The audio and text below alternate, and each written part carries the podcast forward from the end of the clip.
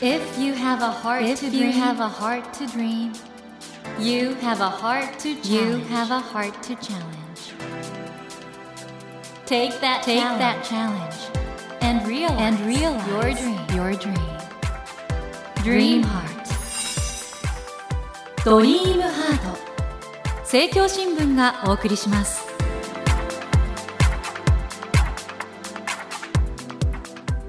皆さんこんばんは。茂木健一郎です。東京 FM のスタジオから全国38局ネットでお送りしています。ドリームハート。この番組は日本そして世界で活躍されている方々をゲストにお迎えして挑戦や夢に迫っていきます。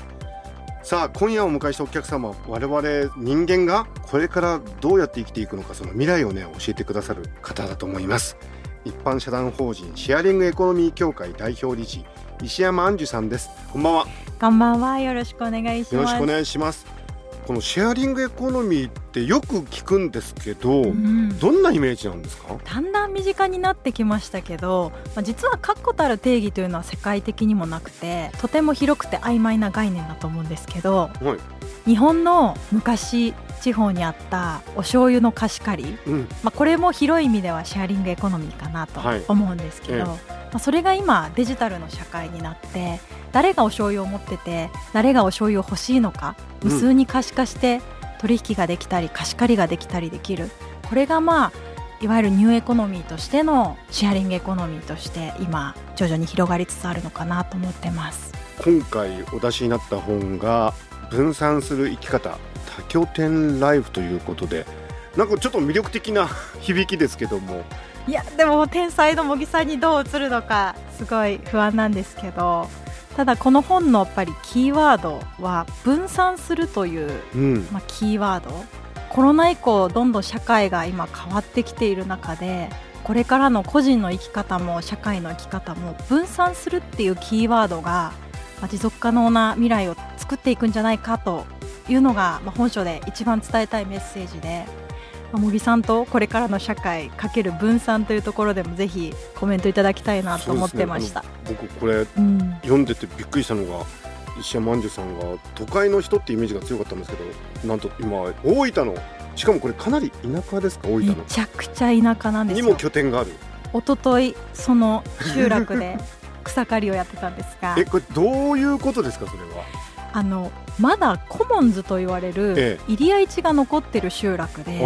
いわゆる私有地でも公有地でもないん。14世帯の、まあ、農家さんがはい。共同所有している山一帯をですねはい。なので水道も会社を通さずみんなでえ？水道をお掃除をして世帯に流えしてそうなんですか？太陽パネルも、まあ、全部は賄うことはできないんですけど、半分はやっていたりとか、まあ、道路の舗装から草刈りまで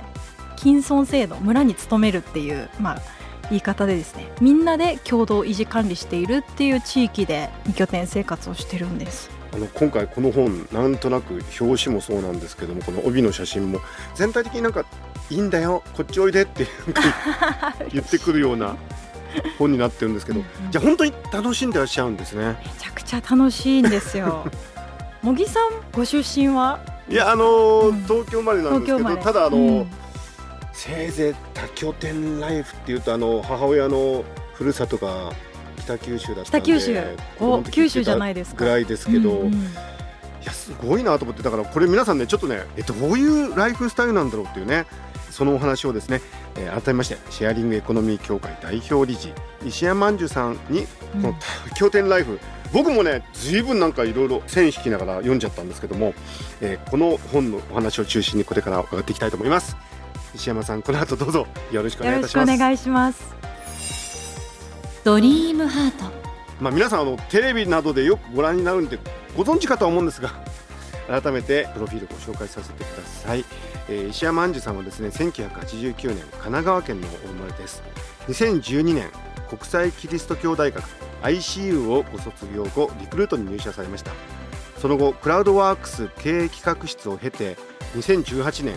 若い世代のシンクタンク Public Meets Innovation を設立されました。現在は一般社団法人シェアリングエコノミー協会の代表理事を務めていらっしゃいます。シェア共有の概念に親しみながら育ちシェアリングエコノミーを通じた新しいライフスタイルを提供する活動を行うほか政府と民間のパイプ役として規制緩和や政策推進にも従事されていらっしゃいます。ということであのまず ICU でしょリクルートクラウドワークスここまでは完全に IT ビジネス畑本当そうですね。言っていいと思うんですけど、うん何があったんですかねこの2018年あたりから。私もともと横浜出身なんですけど、ええ実家がシェアハウスなんですよ。はいはいはい。生まれた時からうん、血のつながらないお兄さんお姉さんが家の中にいるっていう。えこれシェアハウスって今でこそある程度広がってますけど、それかなり草分けですねじゃあね。そうですね。まあそれこそ当時シェアハウスって自分たちでは言ってなかったんですけどえなんて言ってたんですか？うちにみんな来てうん滞在して居候してっていう、まあ、世界を旅するお父さんだったんですよ。うんそのお父さんがこういろんな国で居候させてもらってた人がまた日本に来てうちに居候してるみたいなケースとか。えじゃあもうシェアハウスネイティブだったんですね。そうなんですよ自分一人っ子なんですけどいろんなお兄ちゃんお姉ちゃんが家にいるみたいな、うん。なんでまあ本当に家の中が賑やかでですねそれが結構シェアを後々やっていこうと思う一つのきっかけですね。あの、うん、今回のご著書のまあテーマである多拠点ライフなんですけども。これね大分のいまだに入合県とかそう。いうのが残ってる。田舎の集落です。それにしてもなぜ大分だったんですか？あの元々のきっかけは東京でシェアハウスをやってるんですけど、まあ、そこで出会ったパートナーと一緒に大分に行って初めて田舎の景色を見た時にうんディズニーランドだと思ったんですよ。私も実家が横浜である種首都圏なんで、うん。なんかイノシシもシカもそこら辺に歩いてて、うん。いろんな花がいてウグイスが鳴いててっていうあこれはディズニーランドの世界だと思って、うん。一気にここに住みたくなっちゃったんですよね。でもそういう時って憧れる方多いと思うんですけど物件との出会いってのはどうやるんですか？はい、あの空き家バンクうん大分県の空き家バンクからこういろいろ紹介をしてもらってたどり着いたのが今住んでいる豊後大野市という大分県の中でも本当に阿蘇とか熊本の県境にある地域なんですけど、それめっちゃ田舎ですよね。めちゃくちゃ遠いです。大分空港から2時間ぐらいなんですけど。えそれって生活するのにいろいろ買い物とか？どんな感じでやってるんですか？もう最寄りの駅まで7キロうん。でスーパーまで10キロぐらいあるので基本的にはもうため買いをしてないものはあるものでどうにかするっていう知恵がだんだんついてきます。でもそれ逆に言うと、うん。そこで暮らしてる方は普段からそれ当たり前なんですよね。そうですね。なんでそれこそお醤油の貸し借りが今うん。現代でも自分の集落にはあって、え本当にあるんですか？何何が足りないこれが足りないっていうので隣の家に行ってっていうのが本当に日常生活の中にあるんですよね。この多拠点ライフの中にも書かれてましたけど、家にいるといろんな人が来てなんか置いていくんですか？そうなんですよ。もう朝うん。7時ぐらいにガラガラガラって引き戸が開いてもうピーマンをどっさり置いてくれたりとか、うん。その時々の取れた野菜をですね本当に入れ替わり立ち替わりお裾分けしに来てくれるんです。でこれでもねその石山さんの特徴というのはもちろんだからその大分にもまうん。あ拠点があるんですけど、同時に東京でもまあメディアにも出てるし、うん。まさに多拠点ライフなんですけどそうやって往復することで見えてくることってあるんじゃないですか？なんか東京はそれこそ渋谷にシェアハウスで住んでるんですよ、うんうん。もう都会の中のあるう種中心みたいなとこなんですけど、なんか2つの世界を同時に生きてるような感覚がするというか、おもう大分は全く広告なんてない 世界。自然と私。自然の中に人間1%みたいな場所うん。で逆に渋谷は帰ってくると人間99%自然1%みたいな、うん。でこの極端なコントラストがなんか2つの人生を生きてるような感じになるんですよね。だね、うん。えでもそれはまずだから羽田に行って羽田から飛んで大分空港から車で行って。車とかバスとか電車を使って間間でスターバックスでリモートワークしたり 会議したりしながら。間間もなんかそういうことやってるんですね。だから移動中仕事ができる時代だからこそこれだけ行き来できるかなとはコロナ以降本当にそこは変わりましたよね。ちなみにですね皆さん石山さんあの僕がね最初に会った頃はとてもおしゃれなんですけど今確かにちょっと手を拝見したら土仕事やってそ田んぼを始めうて。やってそうだよね3年目でうん。もう今お米作ってちょうど収穫なんですけど、うん。本当に土を触るのでいつも爪の中が黒くて。いやとても綺麗にされてるんですけど あの本当に嘘じゃなくて土仕事されてるんだなってなえでも逆にその大分の村の方々はどう見てるんですか？石山さんのこと。それこそ最初はやっぱりなんか大丈夫かな？みたいなのはありました。うんまあでもやっぱりこっちから話しかけたりとかしていく中で逆にやっぱり若い人が全然いない地域だったので、うん。まあ、本当に平均年齢80代ぐらいのええ。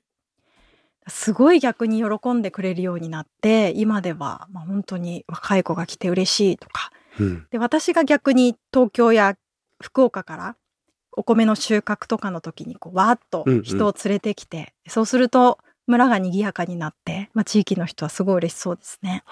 うん。森健一郎が東京 FM のスタジオから全国放送でお送りしていますドリームハート。今夜はシェアリングエコノミー協会代表理事石山杏樹さんをお迎えしてお話を伺っています。ドリームハート。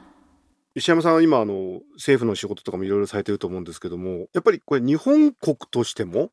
国土が均衡ある形で発展していくって大事だと思うんですけどあの石山さんのように都会と地方を行ったり来たりする人が増えるとどんないいことがありますか？そうですね。今その政府はその都会を地方を行ったり来たりする人を、まあうん関係人口というふうに定義をして推進をしているんですけれどもやっぱりこれまで地方ってうん。移住政策が一丁目一番地だったわけですよね。でも日本全体から見ると各自治体が移住政策をしても人口減少が全体で進んでるから、うん。人口をある種奪い合う概ね。念になっちゃうわけですよね。でもお互いの地域に定期的に人が移動しながら多拠点生活をする人が増えれば、まあ、それは人口をシェアする発想で、うん。どの地域にも人やお金が潤っていく、まあ、そういった視点で今政府が関係人口を進めようとしているんです。この関係人口ってのは面白いですね。面白いですよね。またはあの世界でも今デジタルノマドといって、うんうんまあ、日本だけじゃなくコロナで世界もリモート化進んでいるので、今そのデジタルノマドビザというのをお各国政府が作って、はいリモートワークをしながら日本に住んでくれる滞在してくれる人用の専用のビザを今作る国が増えていて。そうなんはい、ですか。日本も今その検討が始まっています。それって例えばプログラマーとかウェブで完結するような仕事とかそういうことなんそうでかね。ですすねこれまでやっぱ就労ビザってその国の企業に勤めたりしなきゃいけなかったと思うんですけど、まあもともと自分のいる国の仕事をまあオンラインでしながら長期滞在ができるっていう制度ですね。あのねこれ、うん今回のご著書の最後の方にはいろいろなそのサービスがあって、はい本当に目移りしちゃうんですけどこれリスナーの方も皆さん思ってると思うんですけど。まあ、お値段というかそうですよねのお金の面がね、うんうんちょっと気になると思うんですけどどうですか実際に？まさにこれまで多拠点というと、うん別荘を持つような感覚で、うん家賃2倍かかるものだったと思うんですね。ただこの本に紹介している多拠点サービスと言われるサービスが今いろいろなスタートアップを中心に出てきていて、うん。うん例えば月額4万円からうん。全国250カ所に住み放題っていうサービスが出てきていわゆるサブスクみたいなもんですよね。そうです。暮らしのサブスクというモデルですね、あとは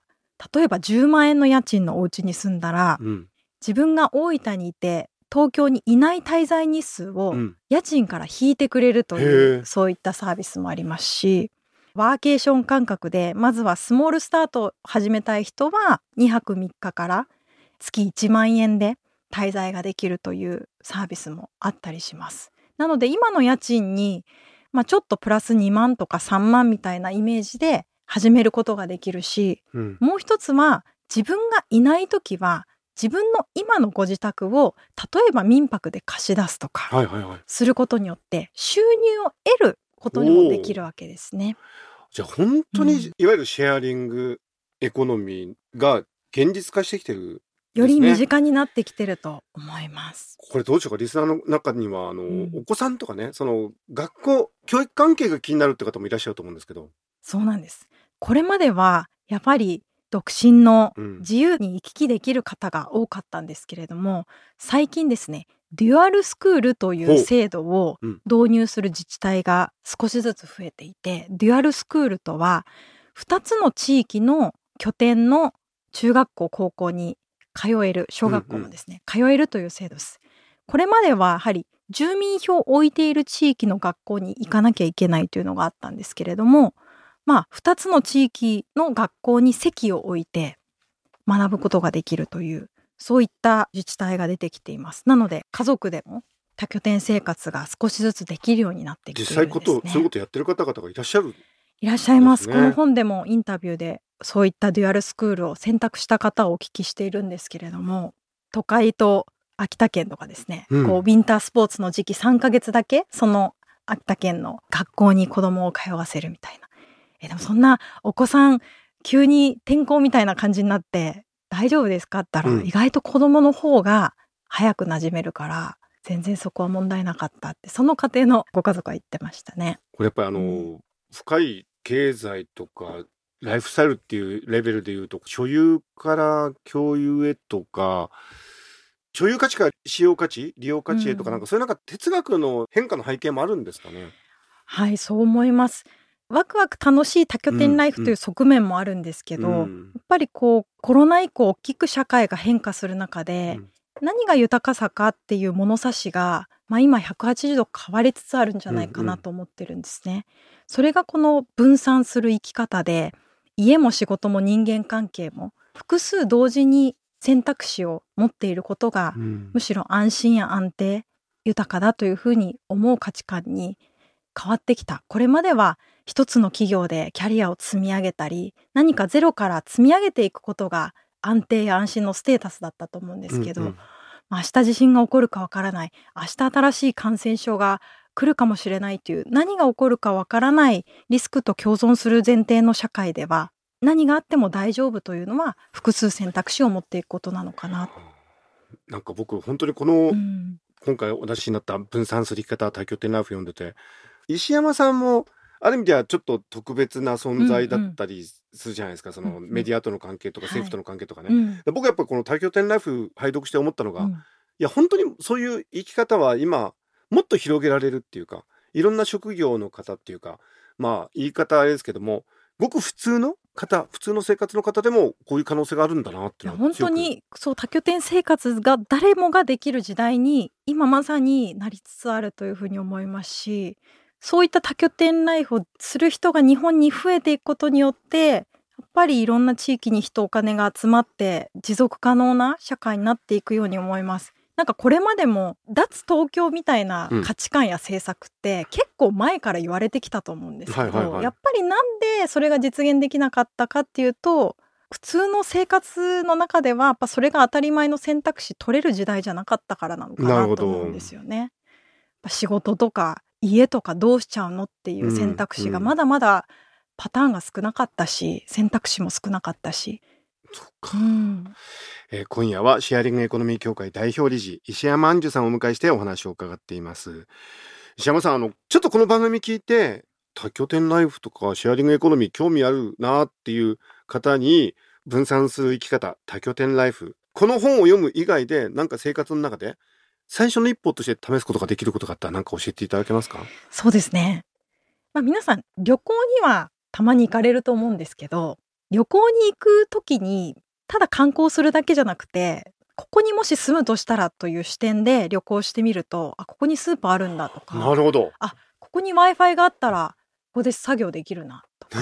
あ なるほど。学校ってこんな近くにあるんだとか、うんうん。そういった視点で旅行してみてもらえるとあここならもしかしたら住めるかもしれないとか。もう一回 もう一つの家作ってみたいかもしれないみたいな。そんな視点が持てるんじゃないかなと。旅これからじゃあ旅行するときに、はい。